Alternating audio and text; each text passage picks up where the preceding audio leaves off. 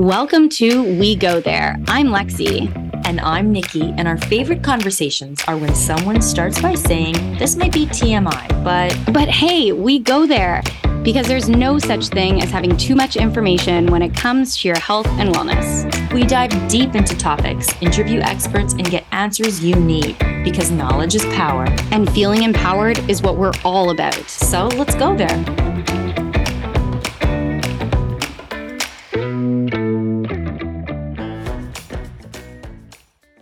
This is going to be a very enlightening episode, and I'm so excited to welcome Trista Zinn. She's the founder of Hypopressives Canada and Corset Fitness. So maybe you've seen some of these tummy vacuums or stomach vacuums over social media.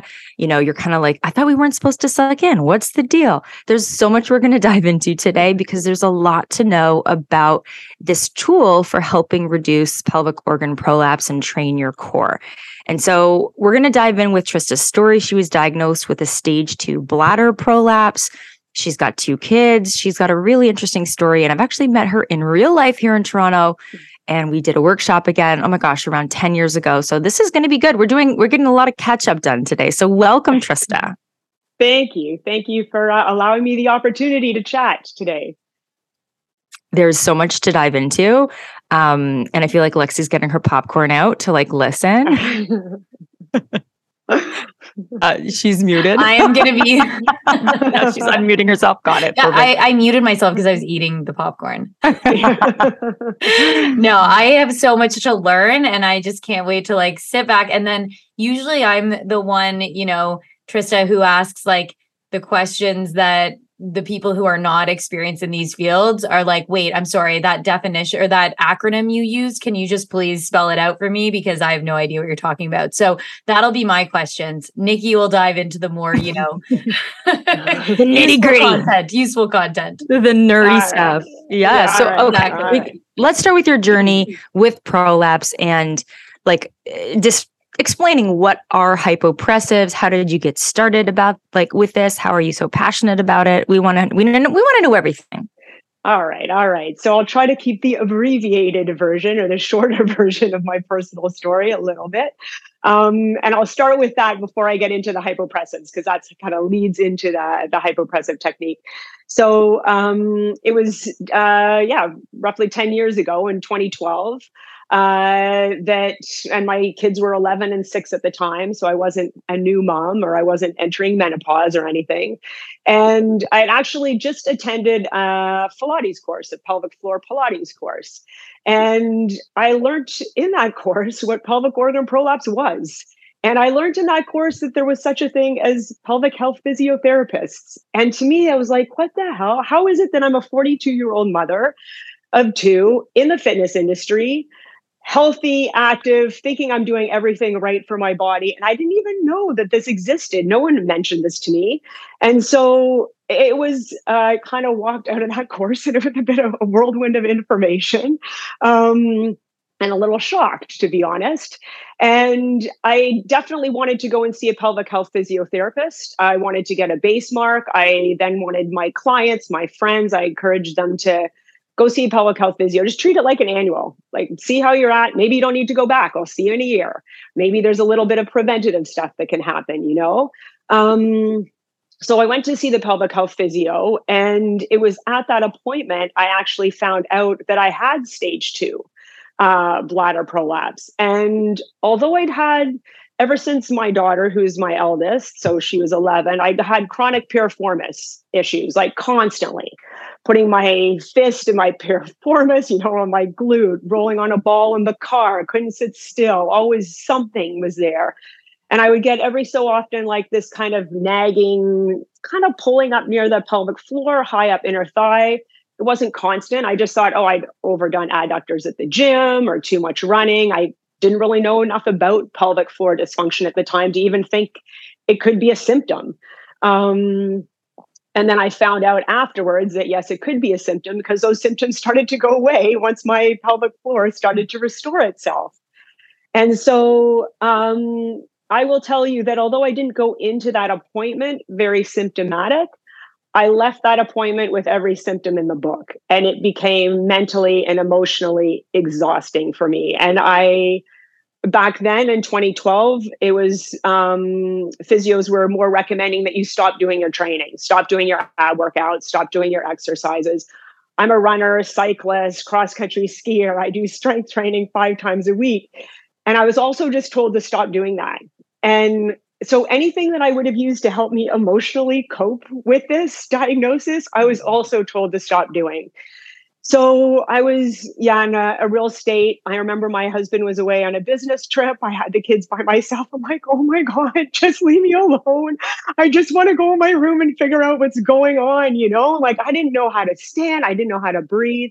Everything that I felt down there, I was thinking I was making it worse. And I had just come from the course where I'd seen the progressed stages on the big screen, you mm know, as mm-hmm. women then start to Google, et cetera, and see these other stages and um, I, I, was really beside myself. And like uh, other injuries I've had in the past, which were easy to discuss with friends and be kind of bummed I can't run, I have to swim because I have a knee injury or something.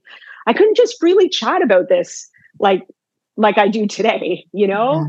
Yeah. Um, I didn't know what they would think. I, I wasn't sure. It wasn't talked about uh, so much from what I knew on social media, or wasn't, you know, the word wasn't getting out there as much.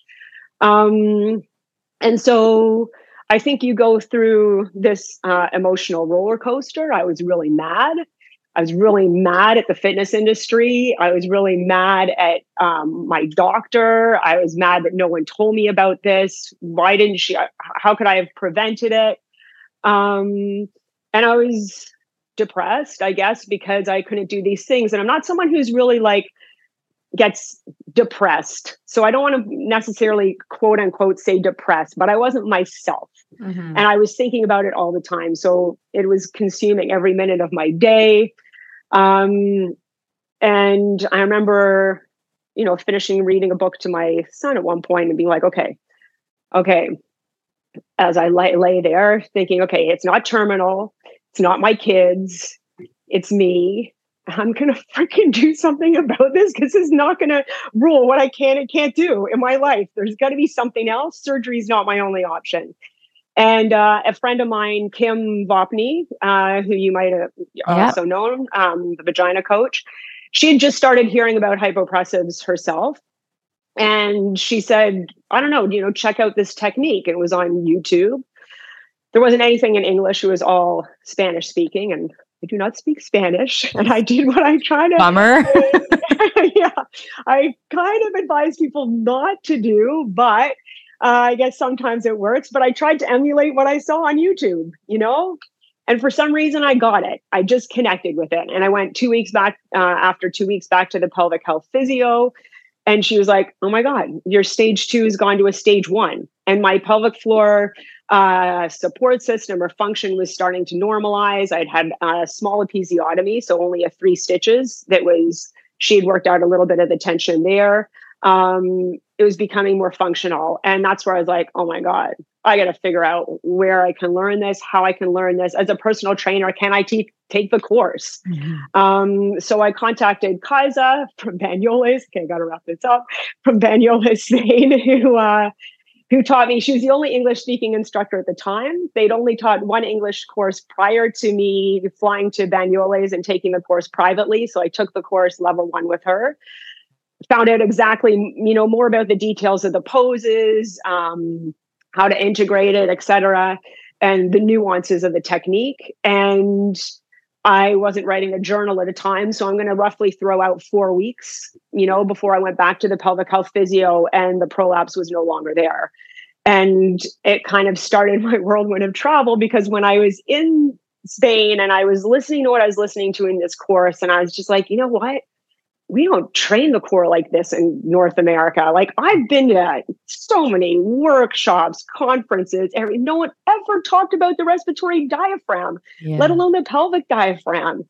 And they didn't take this real full body approach the way hypopressives was. And um, I really wanted to bring it here. I wanted to bring it to North America. I thought even if there was a small percentage of the population that would respond to this technique the way I was responding to it, how can I not try and bring it here? So I uh, traveled repeatedly to Spain to get myself to the level where I became master trainer and a course instructor.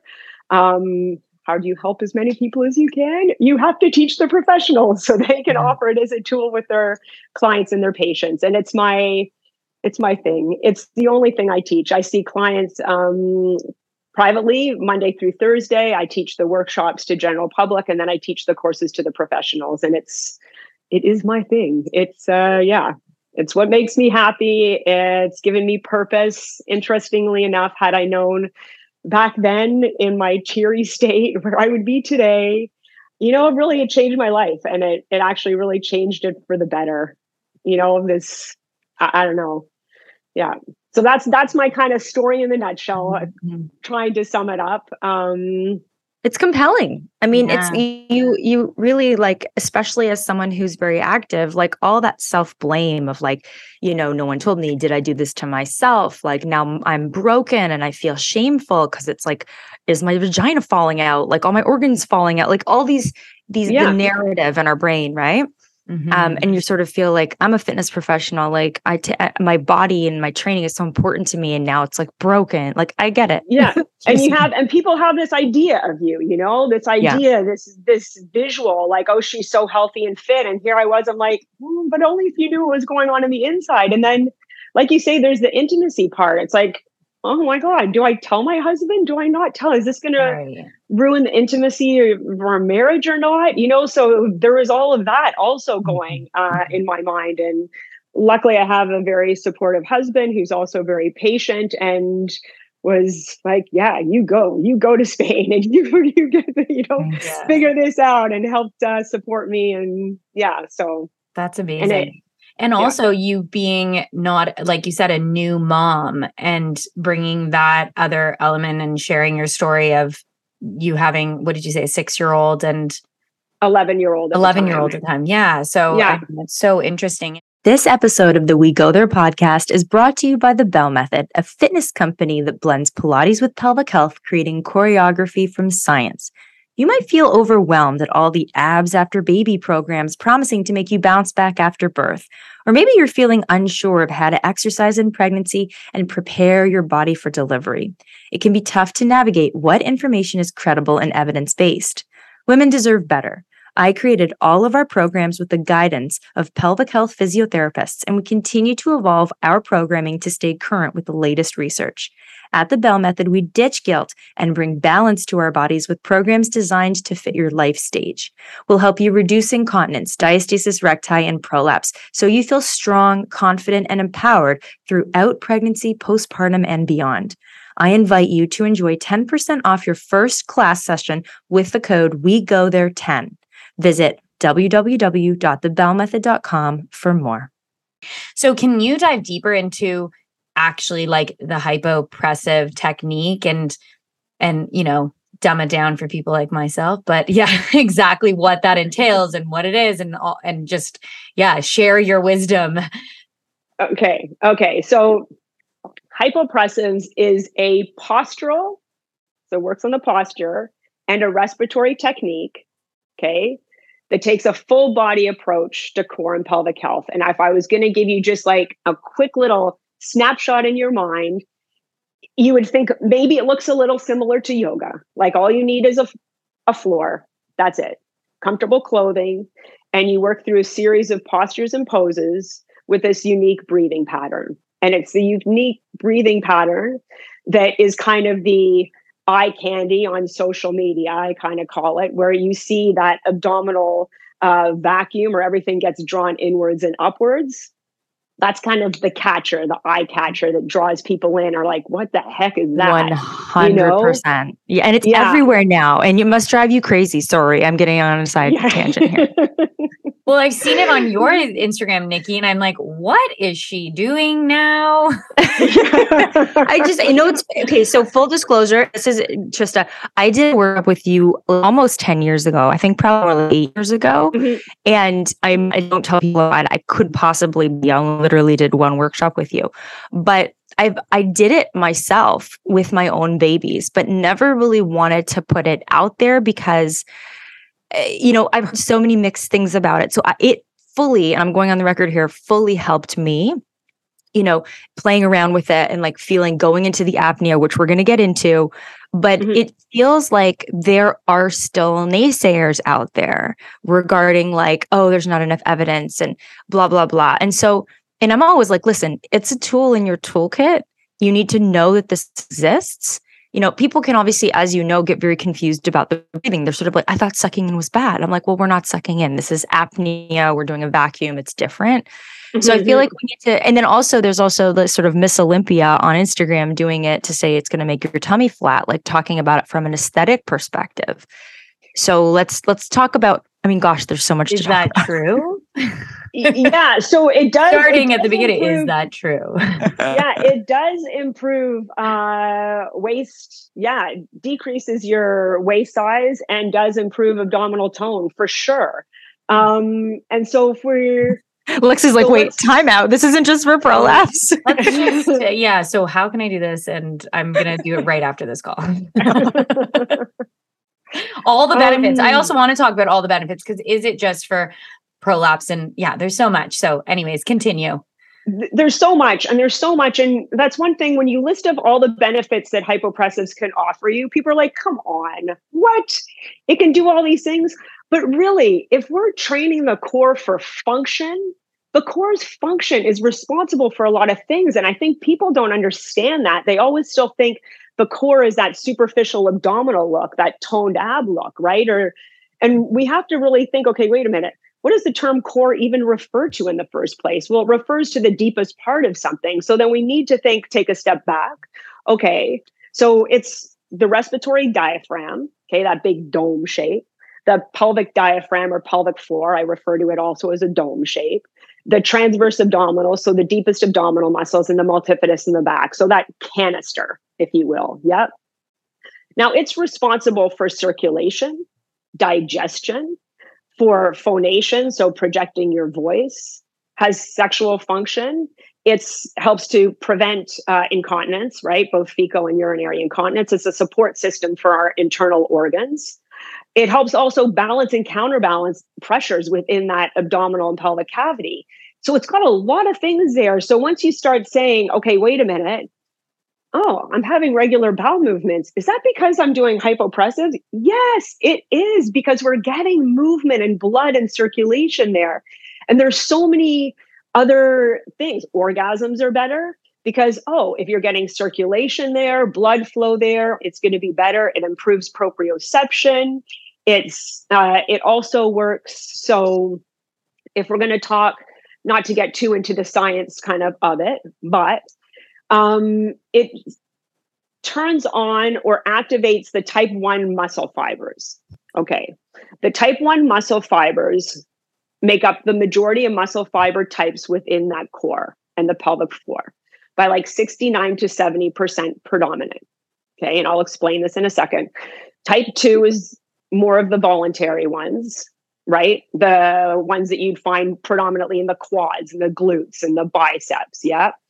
There's only 3% of those in the pelvic floor and within the core. Now, it's not so black and white because those percentages don't make 100. They certainly influence each other and overlap. But if we're thinking, wait a minute, if the core is responsible for all those things, and those muscle fibers are more postural and respiratory muscles that are supposed to work in an automatic, anticipatory way, just all the time, oh, a little support here, a little manage pressure here, etc., without us kind of training them in a voluntary way. Like, wait, well, how do you train a group of muscles that's supposed to work together as a unit in an automatic anticipatory way without actually voluntarily contracting and relaxing them, right? Mm-hmm. Like a Kegel, which is a little more the type 2 muscle fibers. Oh, that we're turning on, oh, with our mind. Yep. They're not mm-hmm. the automatic ones. So, this unique breathing technique where you do get this drawing inwards and upwards of the abdominal cavity, it activates those type 1 muscle fibers. Yeah.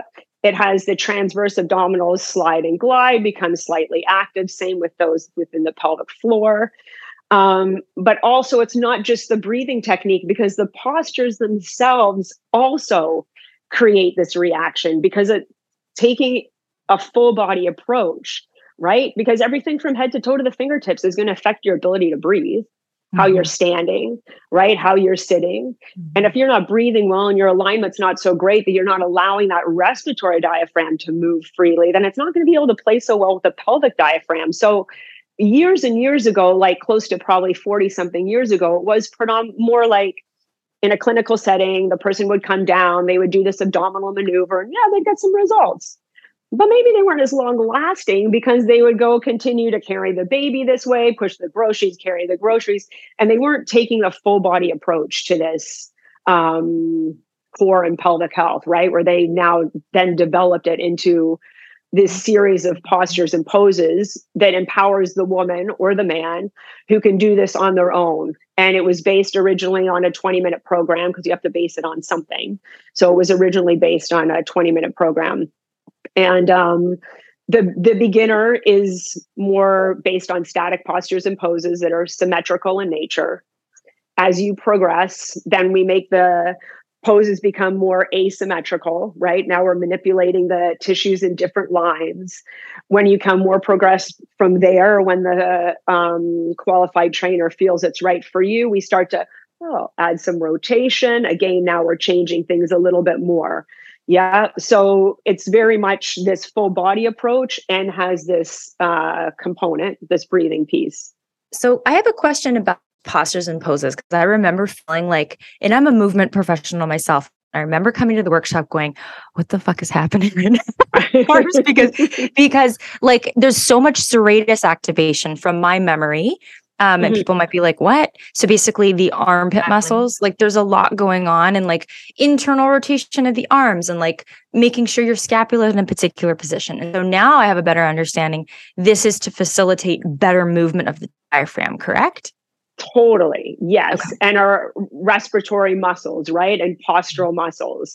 And um yeah, and so this is true that the serratus is involved in all the postures and the poses everything can be modified. So if someone has like too much internal rotation, I'm not going to give them this specific pose. I'm going to give them another posture.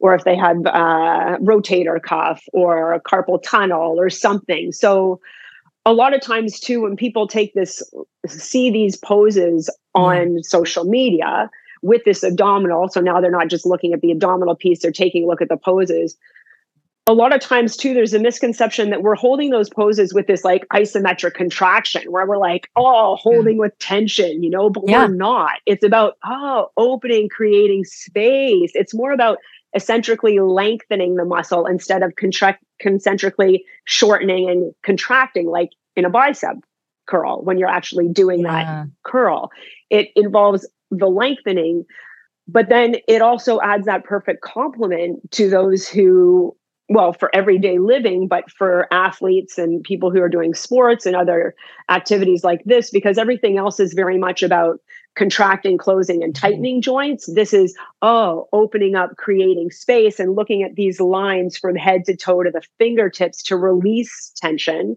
and create. Yeah so it's a fine balance. And i say um I like this idea of it's kind of like fine tuning a guitar, you know? Mm-hmm. If you tune, tighten those strings on the car, guitar too tight, that's not going to sound so good, right? Mm-hmm. Hypopressives is not going to feel so good if it's too, oh, strung too tight. Right. If you're too slack and you're like, nah, I'm just kind of hanging out in the pose, not really doing much, but this abdominal maneuver, then the same thing. Maybe you're not going to get the same amount of changes. Mm-hmm. But if everything's like a little bit here, a little lengthen, mm-hmm. everything, the whole body's like doing a little bit of something. Yeah. So although, um, and back then, of course, it was so long ago how I taught it or how we were teaching it, right? I, I've evolved significantly. We all have. We all have just yeah, for 10 years. Yeah, exactly. Where you're like, oh, if I could go back 10 years and train that person the way I train them today, right? Don't you think? The language oh, is yeah. a little bit different, etc. Um, so there there shouldn't be any too much given tension in one given area, right? Mm-hmm. It's very balanced within every within the poses. And like everything, it's a challenge at first to hold some yeah. of those poses and to learn to breathe and be there. And it um, very much improves proprioception, right? A lot. So if we go into this pelvic floor, maybe how it's different than a Kegel, right? Yeah. Or some right? Let's talk a little bit. I know it's like part of the question, and but can I yeah, and not sucking in, in, too. Like, and what is an apnea? Like people understanding uh, the false inhale. Like that's I think the crux of this. Like in terms of differentiating. Like no, you're not like trying to brace your core or actually suck in. You're you're creating like this reflex in a way of automatic and and if i this is me paraphrasing correct me if i am getting any of this wrong but this is my yeah. understanding yeah yeah, yeah. Um, where you're sort of like creating this automatic vacuuming up i think of it as almost like you're giving yourself a pessary through like some support from almost like underneath but instead of from underneath it's kind of coming from up like creating a vacuum up um and and like i guess maybe you could explain like what is this false inhale like what is really people may not have heard the word apnea um, Mhm, and how mhm. does how does the hypopressive differentiate between just like a you know a kegel as you said Of course. So um, the term apnea means to not breathe, right? To not be breathing. And uh, we do three rest breaths at the beginning, which are also very important. One rest breath is an inhale and an exhale. Okay. We do three of those, really important to this technique as well. Okay. Balancing out the nervous system, getting those diaphragms working together, maintaining the pose. And then on the third one, we typically say this is the third and last rest breath. This one ends in apnea, where we exhale the air out. I do not like the idea of pushing all the air out or doing it with a final push because then you can increase pressure and push things down before you get this decrease of pressure and get everything to draw up. So I like it when they exhale, they lengthen and grow within this pose. And just at that point, before you would need to take an inhale, right? You've exhaled. You close the nose and the mouth. The nose becomes inactive, and so is the mouth. And you go to mimic taking a breath, whereby you open the rib cage. You just don't allow any air in.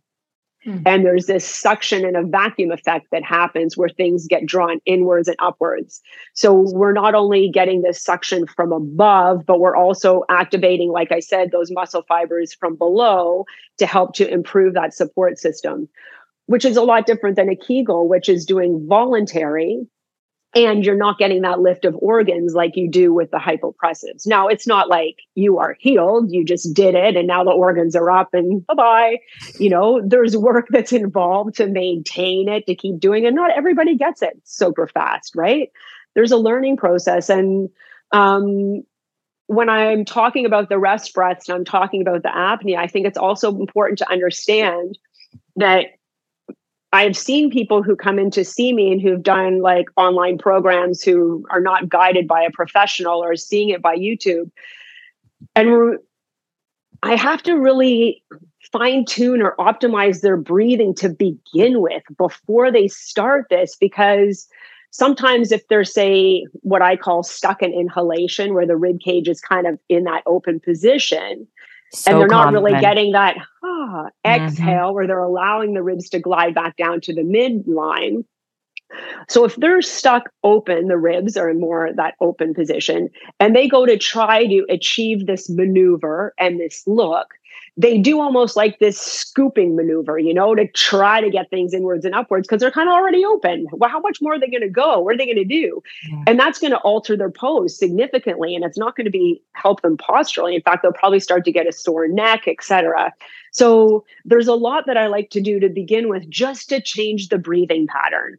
To Mhm. say, okay, it's not only about our inhale. We have to focus on what the exhale is because it's that nice exhale well, that will well, allow the Mhm. inhale and can also allow for that really nice apnea and that opening of the rib cage where it just kind of slides and glides and You're talking know. about rib flare because so many people postpartum are stuck in that rib flare. And so basically, what I'm taking away from this is if you're stuck in rib flare, you got to fix the rib flare before hypopressives are going to help. You. Totally. And if you're gonna if you're gonna exhale and over recruit those obliques and knit those at the rib cage down every time with your abs, and you're taking the air out, you can be increasing pressure towards the pelvic floor. But also, those are two the type of people who will go about it with their abdominals to try to Mhm. pull inwards and upwards because their ribs are so locked down with their obliques. I have to kind of teach them how to Yeah. let go of that pattern Yeah. in order yeah. to then allow for the movement on that apnea so there's there's a lot of things that Yeah. really, if you're going to do this uh, in the most optimal way, I would say you'd have someone take a look at your breathing pattern first, totally. and then let's introduce the the apnea or and this false inhale. Like they're stuck just all all the time like that. Is that what you mean? Yeah, like so there's stuck. a rib angle that yeah. you can be like more open. And sometimes new moms have this more open rib angle mm-hmm. because the baby's been here mm-hmm. and then the baby's born and it stays like this and they're breathing more sympathetically because now they're stressed. They're not allowing the exhale to come here. Okay. So they stay in this kind of more open angle. So we're kind of looking at this rib angle, and the people who hold more tension might be here. And it could be like fascial restrictions, abdominal, etc., um, surgeries. So we're trying to get this fluid movement from the inhale and the exhale. And mm-hmm. it's on that inhale. Oh, that's when that respiratory diaphragm will broaden and descend slightly, allow the lungs to fill with air, at which point the pelvic floor oh, relaxes, mm-hmm. right? On the exhale, oh, the rib cage should glide back in towards the midline. That's mm-hmm. when the diaphragm is more inactive and the pelvic floor contracts just through the ebb and flow of breathing. But many people don't have this um, this flow. There's a bit of a glitch. Oh, yeah. See, I want to ask, do you have this? Because she just had twins, Trista, yes. like in the fall. That's what Jen or said. Not the fall, summer. Do you Jen. have rib flare? Like, is the bra band tighter than it was? Yeah. So Jen had said, like, my she was like, she's waiting. I see her on Mondays. My um physio, my pelvic floor physio, and she said that uh, like my last time I saw her that they are I do have a rib flare she thinks and so she's seeing like oh well maybe it'll come down in my next like I'm seeing her on Monday so we'll see what the status mm-hmm. of it mm-hmm. but and I'll say I'll just make a comment because I think the term rib flare we have to look at two different two different things here because um this is like more about like a rib angle so that the rib cage is more open here in in my vocabulary or what I think of a rib flare to me is more the rib cage is stuck this way, mm-hmm. where there's tension in the back where the bra strap is here, mm-hmm. and it's more out like this. And so sometimes people who do this um, abdominal maneuver, they have a rib flare. They're just looking at the front. They're not paying attention to what's happening in the back. So you don't want it to keep being this rib flare where the ribs in the front flare open mm-hmm. and up. So when I'm talking about the rib angle, I'm kind of talking the distance between like maybe the the floating ribs or the small ribs at the bottom. Mm-hmm. That distance kind of stays there. Where someone with a rib flare, their chest might always be more hiked up to give a little bit of a visual this way. There's tension in the back around the bra strap. Maybe the spine goes inwards there, mm-hmm. or they have like constant tension there. So there's a couple of different types of rib flare. Yeah, for sure. Yeah, yeah, yeah. oh my gosh. Um, side note about that when your ribs are flared, your diaphragm can't drop well, and then your vagus nerve doesn't get stimulated. So people feel more anxiety. Totally. Side note. But this is oh. hypopressives, is that too, right? All coming together. Vagus nerve. and it's it's there's a really nice mindfulness yeah. component to it because you are oh doing these postures and the poses and you're breathing, etc. Now yeah. I'll comment that it does very much improve proprioception of the pelvic floor. So here's a little example is the woman goes to go see the pelvic health physiotherapist and the therapist is like, okay, can you do uh, a quote unquote Kegel or a voluntary contraction of the pelvic floor, you know, draw it inwards and upwards. And the woman's like, oh my God, okay, I'm hearing you. I'm hearing what you're telling me, but I just can't make it happen. There's like a disconnect, right? Mm. But then she starts to do hypopressives. And when you're doing hypopressives, you feel the pelvic floor going up. You feel the vagina going up. You're like, oh, oh, that's the muscle. Those are the muscles. That's the movement that should happen. Mm. Okay. And there's these neurological connections that start to happen. So then when she goes back to the pelvic health physio after she's been practicing hypopressives for a while, the physio's like, okay, let's see how your voluntary contraction is. And she's like, oh my God, now I get it. Now I can make that happen and access those muscles more efficiently because there's been uh, a connect that's happened automatically, which is the awesome thing about this technique is getting women out of their pelvic floor. Like, who wants to do more pelvic floor stuff? Like, when I yeah. when I first diagnosed, I needed to take my brain away from my pelvic floor. This like for finally I could do something that was a bit intense because it's not easy. Mm. Uh, and I was focusing on my breathing, my postures, my alignment. I wasn't thinking about, okay, relax, contract, trying to make those muscles work, still thinking about my pelvic floor, you know? So, um, I try to to tell women if they're feeling symptoms or whatever throughout the day, just to pause and be like, okay, wait a minute. How am I standing? How am I breathing? Okay, knees soft. Okay, and then I can inhale. Okay, okay, I got it. I got it. And then they can carry on. Yeah, mm-hmm. instead of always the the pelvic floor. Well, you just reminded me I haven't been doing my Kegels, so you, now you can do hypopressives. They're overrated, Lexi. overrated. Yeah. Um, overrated. Okay. who should not? Okay, so is there which are there people who should not do hypopressives? I've under, I've heard about blood pressure contraindications. So can you talk about that? Yeah, there's some contraindications. If you're pregnant, you're not going to do the apneas. First of all, everybody can do all the postures and the poses they could be modified as needed. That's not the part that's the kind of contraindicated part. And we get phenomenal results with those doing the postures and the poses, even if we have to add a voluntary contraction. But the apnea part, yes, that's the part where it starts to get a little bit more mm, to do or not do. Um, so when you're pregnant, you wouldn't do them right? You don't want to be holding your breath mm-hmm. for the periods of time, etc. Uh, if you've just had surgery, high blood pressure, you don't want to be holding your breath for long periods of time with high blood pressure.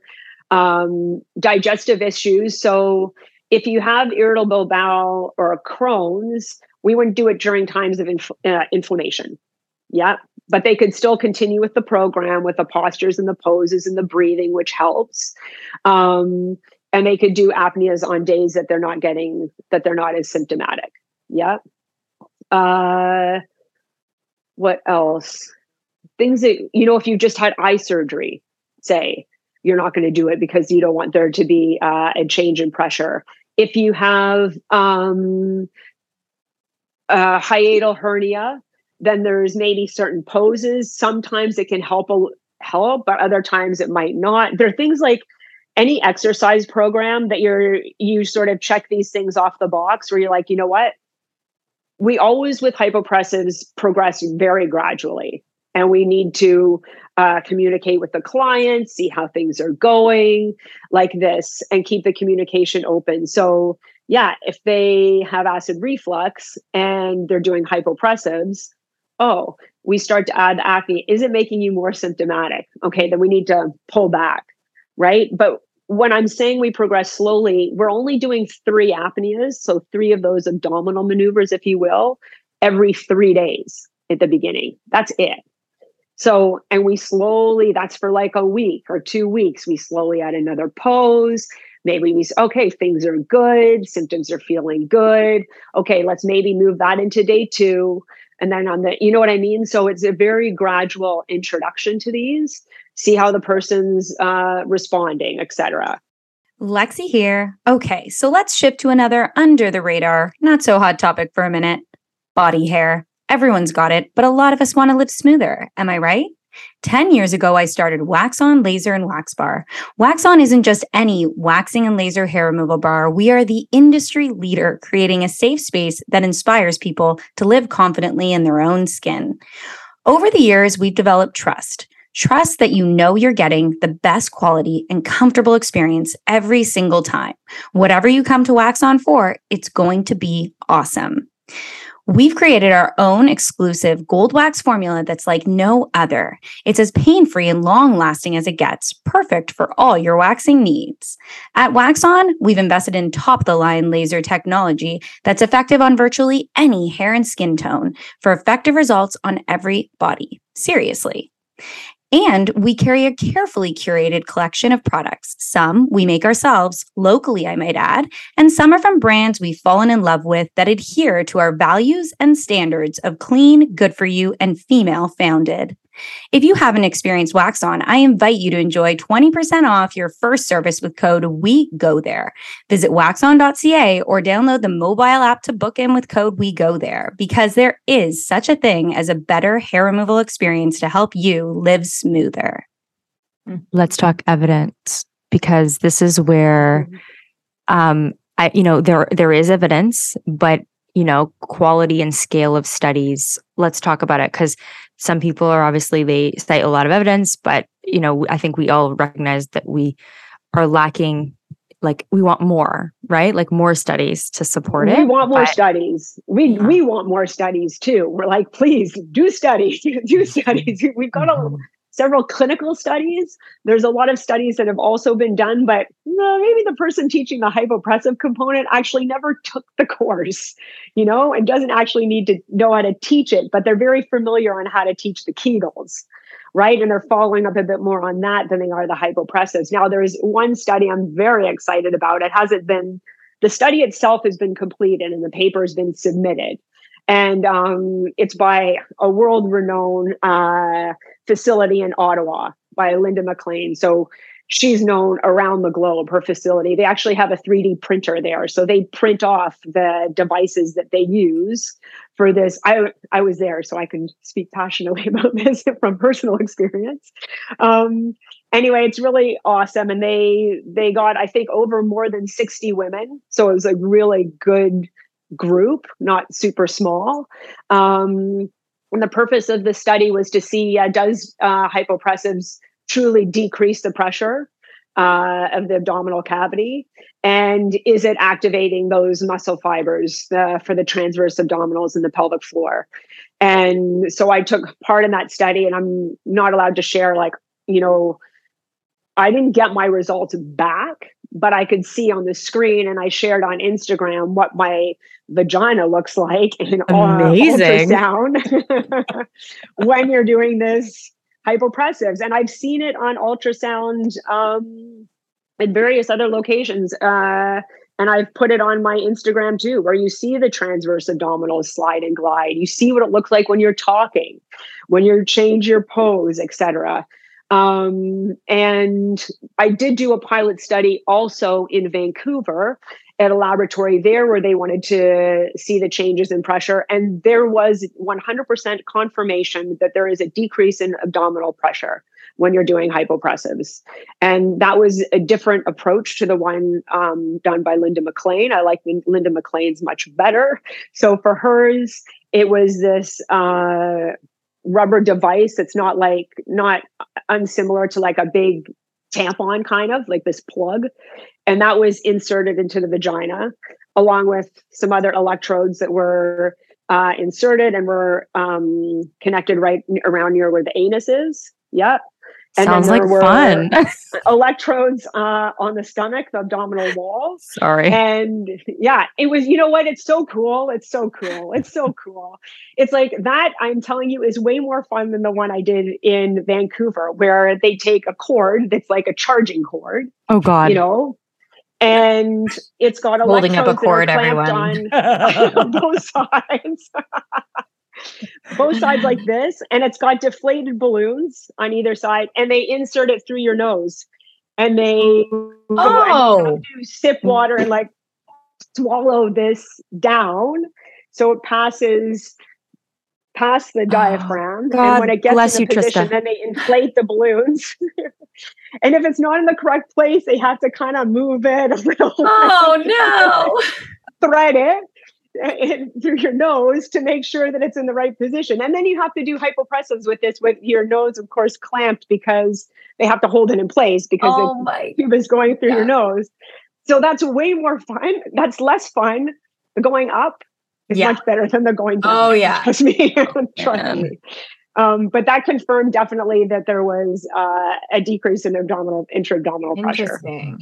and I'm so I'm curious to see, yeah, what the Yeah. study is. And so they were they tested women um, before introducing hypopressives to see where they were at, and then they had uh, hypopressives that were given to them, and then they were um, retested again after they've been practicing the hypopressives for a period of time. and unfortunately sometimes these things take a long time for the papers to get you know the papers submitted and then for people to go through the papers et cetera. The other thing too is uh, a lot of the other research that's been done is come out of spain.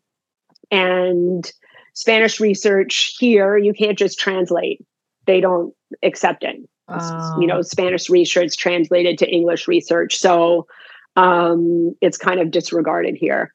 And I, I will tell you i'll say that uh, the people who come to see me they could care less if there's research or not their friend got results and their friend's friend got results Totally. and they want to they're like i don't care about their research Yeah. just show me how to do this Yeah. you know and i find a lot of the the professionals who are taking the courses they're very open-minded they want to learn a lot of them have pelvic floor dysfunction Mm. a lot of the people who take the courses have pelvic floor dysfunction themselves and are pelvic PTs, right? And they're like, you know what? This is the missing key. It's a missing piece to this puzzle. And they want to learn it both personally and professionally. Mhm. And they, whether they get research or not, you know? Yeah. I feel like I'm hogging the mic right now, Lex. So just cut me off if you need me to. But I I do want to because in my latest post, well, my latest, I've only think I've talked about hypopressives twice ever on Instagram. But Mhm. um, I had some people say, "Oh, isn't this just is it Nauli breathing in yoga?" Oh, Like, Nauli. and so Nauli, thank you. And they're like, "Oh, but Yeah. like, why are we renaming or rebr- This is just a rebrand, Hmm. and this has been Mhm. stolen from an ancient yoga practice." And I'm kind of like, I'm gonna have to ask Trista about that. one. okay. Stay okay, tuned. okay. Fair, fair, fair. We we didn't just create this out of the blue. Yoga's been around for so many years, right? That there's influences and there are similarities for sure. But we cue it differently. Our postures and poses are different. Our goals are different. Some of what we see is similar with regards to the nauli, and they get um, better digestion, improved bowel movements, these sort of things. There's similarities, they're just different goals. And we cue it differently how to go about doing the maneuver. We cue in all these specific details with the postures and the poses, which also weren't created out of the blue. They were borrowed. Mézières and Souchard um, in Europe have been teaching this postural work for many years, different than we our approach here in North America. So there's a borrow from that, but again, we add our flavor to it and we change it a little bit to achieve our specific goals. Arnold Schwarzenegger did an abdominal vacuum maneuver. Yeah, Mhm. similar, different goal, totally fine. It's not necessarily hypopressives because of what maybe how he's going about doing it. And I find the vacuum breath, if we're going to touch on that piece a little bit, Mm. which is more seen in the fitness industry, I think they're going about it more with this voluntary pulling inwards of the belly button Yeah. and this drawing upwards here, where it's more active with the abs and there there's tension created there Yeah. in this maneuver. And I can't comment on whether there's necessarily, I think there's more of an increase in pressure than a decrease in pressure, or maybe possibly if the onset of that. But I can't comment 100% because I have not seen studies that say Right. that increases pressure or not. But again, it's for a different goal. It narrows the waistline, shows off their serratus, right? Makes them appear, appear really big at the top. Um, and there are some bodybuilding comp- um, competitions now that you have to know how to do this maneuver in order to compete.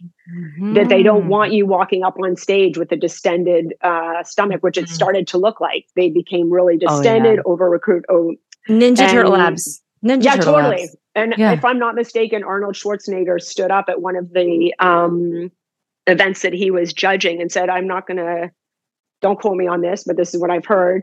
I refuse to judge competitions if they continue to come up like this on Oh, stage. Ouch. Wow. It's not aesthetically pleasing. It's Oh not like functional, etc. The etc. competition world is so wild. Like, yeah. wow.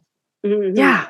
So Anyways, side note, that's a yeah. So different topic. the for that Mhm. person there's there is similarities but it's different and i've had many many yoga instructors take the courses and it's different it's cued differently it's a different approach and it's not to say that these things aren't good for you the nauli or whatever it's totally good you're using it for your goal and for your practice maybe hypopressives would be a nice balance Mhm. who knows it's like The same with Pilates, strength training, abdominal work. It's not that those things are bad for us to try to work those abdominals, the superficial abdominals. I think what happens is we get so like um, taken over by doing too many of them, too many of them too often who are we anyway? Like, if you're the pole vaulter or someone who's got to professionally kick that soccer ball across the field, yeah, maybe you need to work out to that extent. But they're also suffering signs and symptoms of core dysfunction because they're over recruiting that superficial piece. And like a tube of toothpaste, you keep tightening and mm-hmm. tightening. If there's a weak link somewhere, the pressure is going to go. Mm-hmm. somewhere, whether it's abdominal hernias, whether it's vertebral hernias, whether it's symptoms of pelvic floor dysfunction. So I think we need to step back and say, okay, wait a minute who are we? What is the function of our core? What do we need it for? Right? Are we the mom? We do a ton as as parents, picking up the kids, the car seat, everything for mm-hmm. sure. So I 100% think that strength training very important. Otherwise, the pelvic floor is going to take the brunt of it. Right? If you can't breathe and move correctly, yeah, you need to learn these things. Um, those abdominal muscles, yeah, they're important. We need those too. But it's like, hey, wait a minute, let's not forget about this mm-hmm. other piece, mm-hmm. this other mm-hmm. system, you know, and really think about training the core for function. What is core?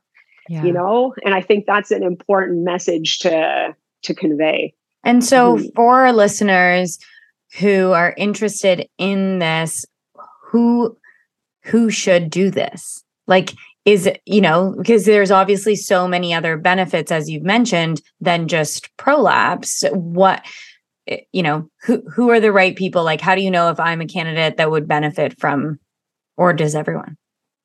You are. You right. are the candidate.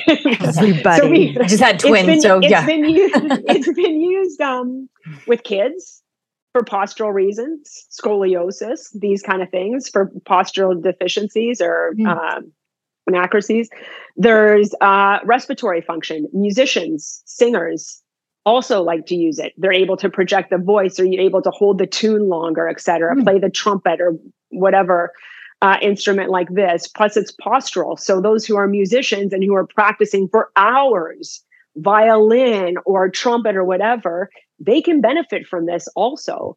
There's uh, the mom, there's the male. It improves uh, sexual function for the man and the woman. Yeah decreases waistline, so improves abdominal tone.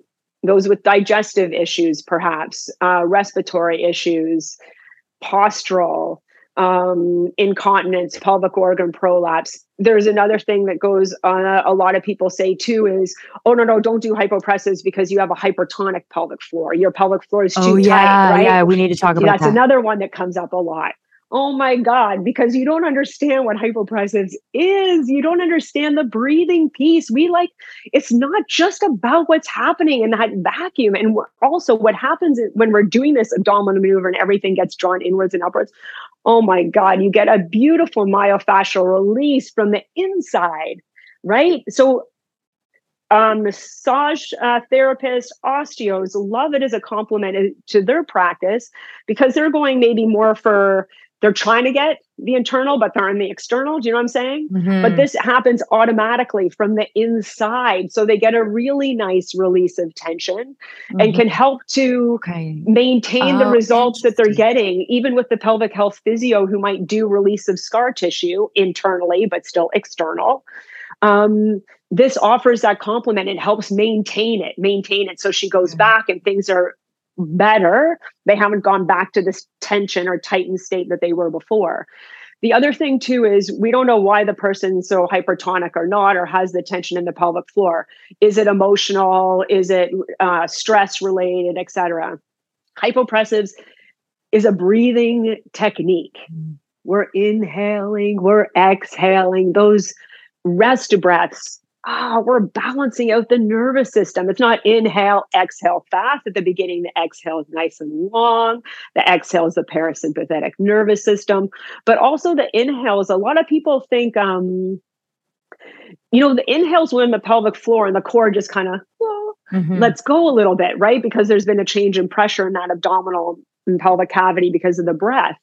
If you allow that to happen and feel just like just to breathe. Don't make it so purposeful, but just to inhale, To exhale, like, oh my God, I just felt my low back. Oh, I just felt everything just kind of woke up and just kind of let go and oxygenated, right? So you tap into all these things. And depending what the person's coming to me for, mm-hmm. I might say, oh, let's really oh, feel the inhale. Allow yourself to breathe. It feels mm-hmm. good. Mm-hmm. And to exhale. And remember, too, maybe I need to teach them how to exhale. So their inhale is Mm-hmm. nice and seamless. So it it, it, sh- it, there is not a written rule, and those who say you shouldn't do it because your pelvic floor is too tight or you're holding too stress, I don't know why they say that. There's no no one says there's no one saying that.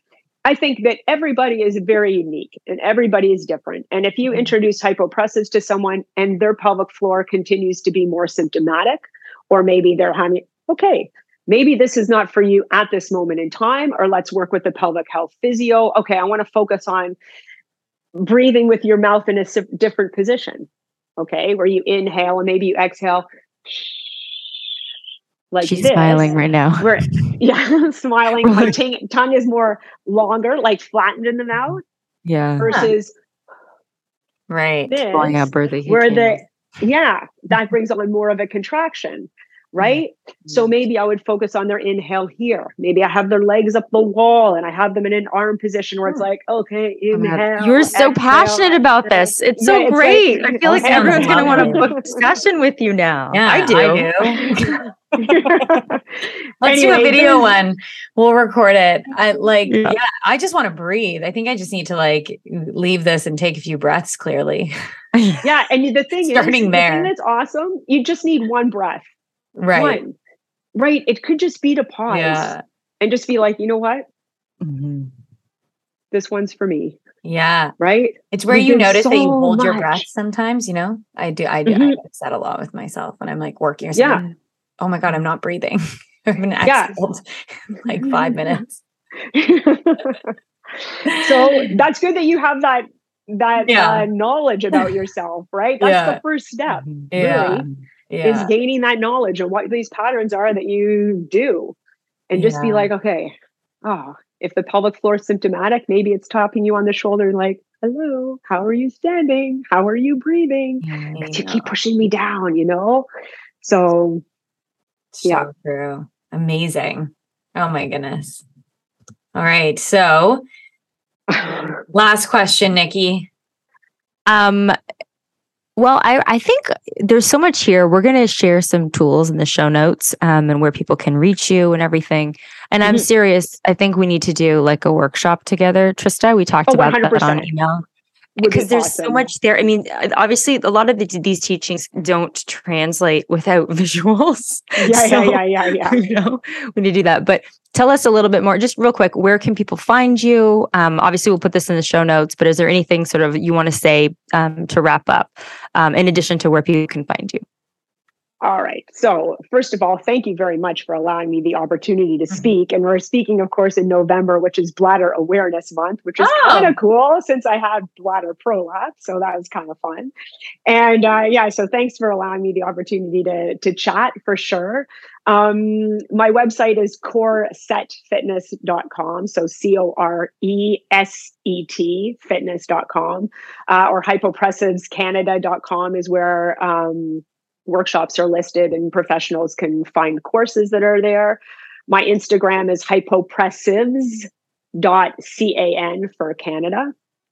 And really my my final message would be for those who are uh, embarking on this journey, you know, to maybe better pelvic health or core health that be patient be patient with yourself offer yourself a lot of kind words i think um, maybe we need to offer ourselves the kind words that we would offer a dear friend going through the same thing instead of oh why this? Why now it's not happening fast enough or whatever but patience patience and breathing just slowing down will allow you the opportunity to digest the information that you're reading that you're learning. If you're seeing a gynecologist or a therapist go in and be like okay I'm going to learn something here. And maybe you don't have to treat it like it's the gospel and what they say is the written rule or you have to do this, but it's more information and more information, more knowledge is key and will help you move forward uh, or help find the direction that you want to move forward in. But it's okay. It's a journey. And some, this method happened to be my miracle, you know, but there's other methods out there clearly that are proving very effective for many, many women. And I think it's important to find the one that resonates best with you. And sometimes one's a stepping stone for another one. Mm-hmm. I love that. So, offer yourself the kind words you would offer for a friend. I like that. That's very nice. Thank you so much for coming on. And um, yeah, and and can't wait to see more and i'm immediately like just gonna learn everything about this because it sounds amazing. Yeah. Well you're in toronto. Are you in toronto? Yeah. Yeah. Yeah you i'm in toronto. I'm just at eglinton and avenue road. Come see me. Right up uh, the street. Perfect. yeah. Done. I'm reaching out. I'm sold. It's happening. Thank you trista. Awesome. All right. thank you. Take care. Yeah. Bye-bye